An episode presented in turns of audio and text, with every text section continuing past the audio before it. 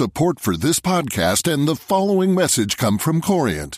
Corient provides wealth management services centered around you. As one of the largest integrated fee-only registered investment advisors in the U.S., Corient has experienced teams who can craft custom solutions designed to help you reach your financial goals, no matter how complex.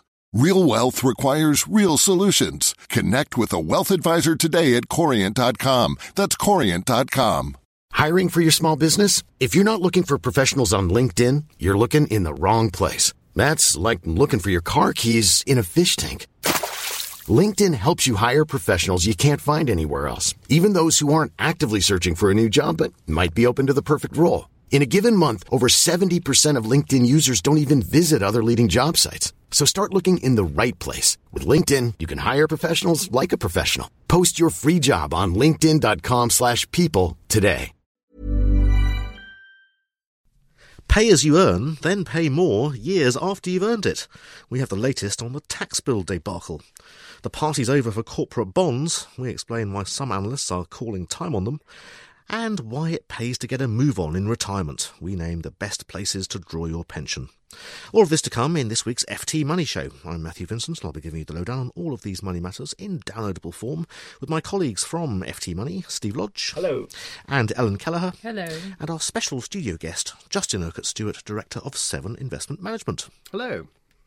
So let's start with the money news. This week, more figures have been bandied about for the number of additional tax bills or tax rebates we can expect to receive in the post as a result of errors in the pay-as-you-earn tax system.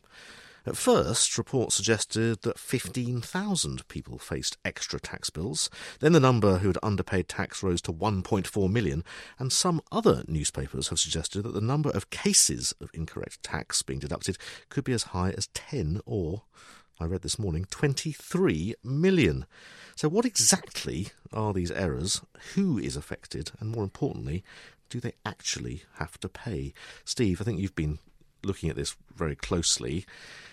Anyone reading a range of newspapers could potentially be quite confused by this. What's the actual fact of the matter? Well, it's a lot of people. Have you looked at Matthew? And the 15,000 are the people who will have been sent letters this week who should have already received them to say that effectively they still owe an average of about 1,400 quid, so quite significant sums. However, double that number, 30,000 this week, have also been sent letters saying, hurrah, you've got a tax rebate, average about 420 quid. This is unusual. It is. It's very nice, isn't it, for doing nothing? I wish I could get one every week. And the 5.7 million figure is the total number of people who are going to be getting these letters of either kind between now and Christmas.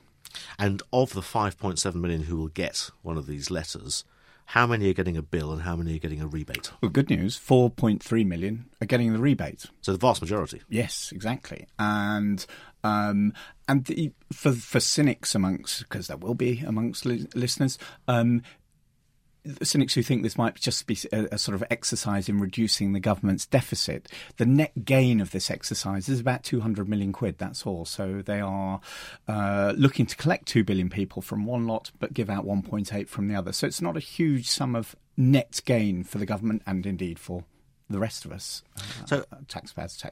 So, yeah, so it's not really a revenue raising, no. As you say. It's going to be a lot of anxiety for some people. Who will be talking about in particular? OK, well, PAYE is the system where tax is deducted at source, as we know. It's the one we know for employment, of course. But it also covers pensioners as well. Pension companies deduct tax at source. And it's based on a system that incomprehensible little slip of paper called the tax coding notice, which makes a stab at the tax you will be due to pay in the following year. You get that in the spring, and for the following year, it's deducted according to that slip of paper, or indeed should be deducted according to that slip of paper. However, but it's based on essentially based on the previous year. So in practice, of course, things can turn out to be different. You could, for example, change jobs. There could be mistakes in the system. There could be mistakes in talking to your employer and your employer talking to the revenue. And, of course, as many people have assumed, the revenue just may be incredibly slow at keeping things up to date. Now, so the under and over payments reflect putting that right at the end of the year, if you like. Certainly. Now, I, like many, go through the annual torture of having to fill in my self-assessment form. So this strikes me as pretty rich, given that I'm giving them all the figures. Or am I not affected? No, you're not affected. So the key point is people who fill in self-assessment tax returns, and you're right, not many of us welcome that in a way. But in one sense, it's a way of putting the whole thing right. And some experts are saying that could be the kind of medium-term solution to this whole problem, that we will have a kind of automatically filled-in form that pulls in all this information for us and puts it right at the end of the year. So really this exercise, the problem's coming out of the revenue's own reconciliation, but it's a reconciliation that arguably some individuals are doing already, and more perhaps should be. And this is going to be crucial because so often now we're all moving jobs. Mm. The average time in a job is about 5 years. So you've got your normal PAYE form you've got, and then you find it's changing again. You have to keep up to date with it. So even those passive taxpayers now are going to have to be actively checking what's going on a regular basis. Absolutely, Justin, you're right. I mean, another classic one as well. We're all encouraged to take more responsibility for our own pension provision. Tax codes, to a degree, will take into account the tax relief you got previous years, and they'll put that through to the next tax code.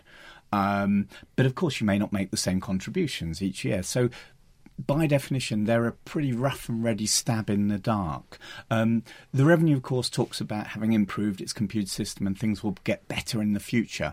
But of course, earlier this year, there were many reports out there talking about the number of incorrect tax codes that have been issued. So I think there's clearly some more short-term pain to come. I'm sure there is. Just finally, what about people who want to say can't pay or won't pay? Well, absolutely. Well, first of all, if you get offered money, well, I would sit back and enjoy. Yeah. If instead you get sent a bill, there are essentially sort of three defences, if you like. I mean, the first one should be the basic one, which should be just check the bloody thing's accurate. Have they forgotten something? Why do you assume they're correct this time when they were arguably incorrect before? They may have forgotten something. So you may find ways of paring back your bill, or indeed increasing the amount you're owed if you start digging away in your records. Number two, there is something called an extra statutory provision, A19, which is a complicated thing, but essentially says if you've tried your best to give them all the information and you believed that your affairs were in order, then they should think about writing the whole money off. And the other one is that, of course, some of these problems arise because your employer or your pension provider has failed to provide the proper information to the revenue. So it should, there should be an element here of saying, it's not my problem, Gov, go and talk to my employer or ex-employer, or go and talk to my pension provider for the unpaid tax. So there are ways to challenge it. Thanks for that very much, Steve, and for Steve's definitive Q&A on what to do if you get a letter from HM Revenue and Customs, and indeed how to challenge an extra tax bill. Look out for that article in FT Money with this weekend's FT, and online at ft.com/money. Still to come on the show, where's the best place to enjoy a comfortable retirement? Here's a clue, it's not here in the UK. First, though, corporate bonds. Investors who bought into corporate bond funds a year and a half ago have enjoyed some spectacular returns. With the credit crisis raising fears that companies would default on their bonds, prices collapsed at the end of 2008 and early 2009. Since then, however, yields have fallen and bond prices have rallied strongly. The Henderson-Sterling Bond Fund, for example, is up 65% since March 2009. But with yields looking unlikely to fall further and heightened market uncertainty over economic growth and inflation, one analyst said this week, the party is definitely over. So, Ellen, is it time for us all to leave the party? Yes, I think you should get out while the going's good, or at least that's what advisors are saying now. And we definitely have this threat that yields will fall even further and will stay low for a considerable amount of time. And a lot of advisors are comparing the situation to what happened to Japanese bonds back during the crisis that in the 80s, and saying, well, couldn't this happen now? Obviously, we don't know. The economic uncertainty is such that there's very little visibility, according to bond fund managers. But Justin, what are your thoughts to what kind of arguments would you... It is fascinating. There is a general fear, certainly in the States, that we may all be turning Japanese. And in fact, they've even invented another horrible combined word again called deflation, which is a combination of deflation with something that feels like depression. That's to say, well, actually depression, but growing at that suboptimal level, maybe only 1% in America, and that would have an overall effect. And this is really comes down to the basic issue of the next few years. Are we going to have inflation? Are we going to have deflation? And if you ask around the city at the moment, the camps are very firmly divided. If you think it's inflation, then index-linked is where you need to be, and then your corporate bond funds probably ain't going to be there. And so individual corporate bonds. But if you think there's actually going to be inflation, then actually it's probably then looking more towards gilts and deflation rather. You're going to have your gilts and also corporate bonds as well. But the corporate bond funds themselves have gone so far that the very least you can say is the easy money's been made. There is now far greater risk there. What I would ask advisors and individuals to look at is maybe some of the individual corporate bonds. Because remember, when you're buying a corporate bond or a gilt, if you hold it until redemption, you've got a nice view as to what you're going to get. The risk is your government going bust, which, of course, these days isn't unknown, and, of course, your company going bust. But you can sort of measure that one. So almost moving away from the funds themselves and looking at the individual entities might be a better value. Justin, to what extent are government bond yields and corporate bond yields linked? I mean, obviously, you have this differential between the two, and corporate bond yields tend to be sort of more attractive on average. But isn't there some sort of domino effect that you see in the market? Yes, I mean, certainly there's the overall domino effect you could see in fixed interest, because you would actually see if there's a fear in corporates, people then could move more to governments. But equally, if the pressure's on the governments, therefore you could see then the fear going elsewhere, and that's when you see more return to gold and such like, and other sort of teddy bears that people like to hold on to in moments of stress. Yeah. But we're in a world now where 10 years ago you'd have been talking about overall government fear of government debt wasn't really a problem, except in rather extraneous emerging markets. Now, of course, it's really come home to roost, and even down to the UK as well. Over the next few months, some of our friends in the Eurozone they probably won't call it default. They'll have a better way. They'll call it restructuring. Yeah. And that will put pressure on those government issues, and you will see that reflected in corporates as well. So are there any safe areas, or say safe, that's probably too strong a word, but...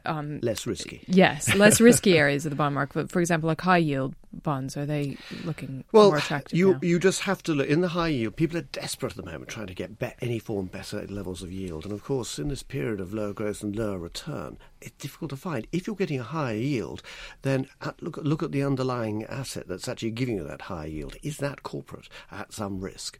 And if it's too good to be true, then please be careful. So in terms of individual corporates, go for the quality ones. I would rather at the moment take a slightly lower yield and have a better quality corporate. Well, that's great, Justin. Thank you. Thank you very much for that, Justin and Ellen, and for an analysis of sterling corporate bond funds and those that may still offer some value. Look out for Ellen's article in the FT Money section this weekend and online at ft.com/money. And finally today, retirement planning. Where do you reckon is the best place to retire? Frinton-on-Sea? Eastbourne? Bognor Regis? Well, you might be unsurprised to hear that wealth managers think you'd be better off heading abroad, and not just for the weather. Tax rates, pension schemes and reciprocal social security arrangements can make a number of overseas countries a good destination for UK savers with a pretty good pension. So, Ellen, you've obviously got decades to go before you have to think about any of this, but for those of the rest of us who are a little bit closer perhaps to retirement, where should we be heading? Well, it's a difficult choice, and it comes down to sort of your own interests. If you sort of have a passion for golf, or you might want to, I don't know, head to sunny Spain, or, there's so many options out there. And it seems as if the Department for Work and Pensions is actually pushing people and encouraging Brits to look abroad, because they have a whole section on their website on the best places to retire abroad, which seems a bit sort of unusual for a pensions department to be doing that. But yeah, there are tremendous, a number of arguments that suggest that it's a good idea to look abroad. First point is that if you stay in the EU, it's quite attractive. You don't really lose any of the benefits of living in Britain, and residency requirements are easy, and buying property is relatively easy. And you can also put your money into a QROP, which has a number of attractive benefits. It's not a pension scheme. Yes, exactly. You basically set up a QROP in, say, Guernsey, and then after 5 years, your pension falls out of the revenues net if you're abroad. So why stay in Bournemouth when you can live in Seville? Indeed. And if I was looking further afield, beyond Europe, any particular countries that you've come across that you think are advantageous? Oh, definitely. I mean, you have a number of these countries that have, for example, Canada, New Zealand, where, there are few people and huge land, lots of land. So they're definitely interested in having more British pensioners come their way. And they're willing to set up these deals where you can effectively buy your way into the country if you invest with the government. In New Zealand, I think if you give them about $2 million, they'll let you become a citizen. You just have to lend it to them for 5 years. And so you have to have quite a bit of money there. Yeah, you do. I'm not sure what the exchange rate is for the New Zealand dollar, but that sounds like a lot of money to me. Yeah, no, it is a lot of money. But, it's attractive. I mean, if you just sort of just feel this sort of kind of desire to escape to the antipodes, and by all means, you should investigate these schemes. I think there are some other exciting places to go to with some maybe not quite so good tax breaks, but certainly I'll be off to Malaysia because it's a lovely country. The people are nice. They quite like the Brits still, which makes a change. Then, of course, next to that, you've got Singapore. And the great thing about Singapore is, A, the underground works, but more to the point, they've got some extremely good hospitals, which I'll need in my dotage, or in my case, probably quite soon. So that's got me marked when I'm down there. Are you definitely leaving, Justin? I may get thrown out first, but in time I will, I suspect, be out there. Uh-huh. I'll have to get you to dial in to the podcast from your Singapore mansion. Ellen, thanks for that. And if you'd like to know more about the practicalities of retiring abroad and those QROP pension schemes that Ellen mentioned, as well as, I think, Ellen's choice of the top 4 destinations, you can look out for her feature, which will be in this Saturday's FT Money section.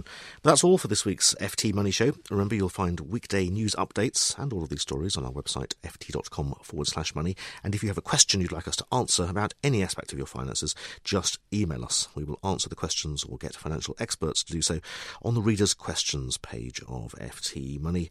It's a free service and anonymous, so just send your questions to money@ft.com.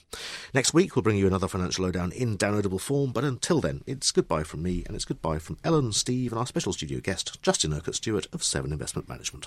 Goodbye. Goodbye. Support for this podcast and the following message come from Corient. Corient provides wealth management services centered around you. As one of the largest integrated fee-only registered investment advisors in the U.S., Corient has experienced teams who can craft custom solutions designed to help you reach your financial goals, no matter how complex. Real wealth requires real solutions. Connect with a wealth advisor today at Corient.com. That's Corient.com.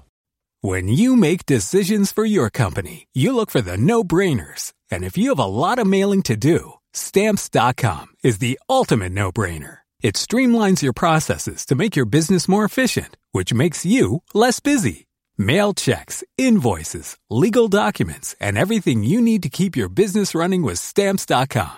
Seamlessly connect with every major marketplace and shopping cart. Schedule package pickups and see your cheapest and fastest shipping options from different carriers. With rates up to 89% off USPS and UPS rates. And with the Stamps.com mobile app, you can take care of mailing and shipping wherever you are. Make the same no-brainer decision as over 1 million other businesses with Stamps.com. Sign up with code PROGRAM for a 4-week trial, plus free postage and a free digital scale. No long-term commitments or contracts. That's Stamps.com. Code PROGRAM.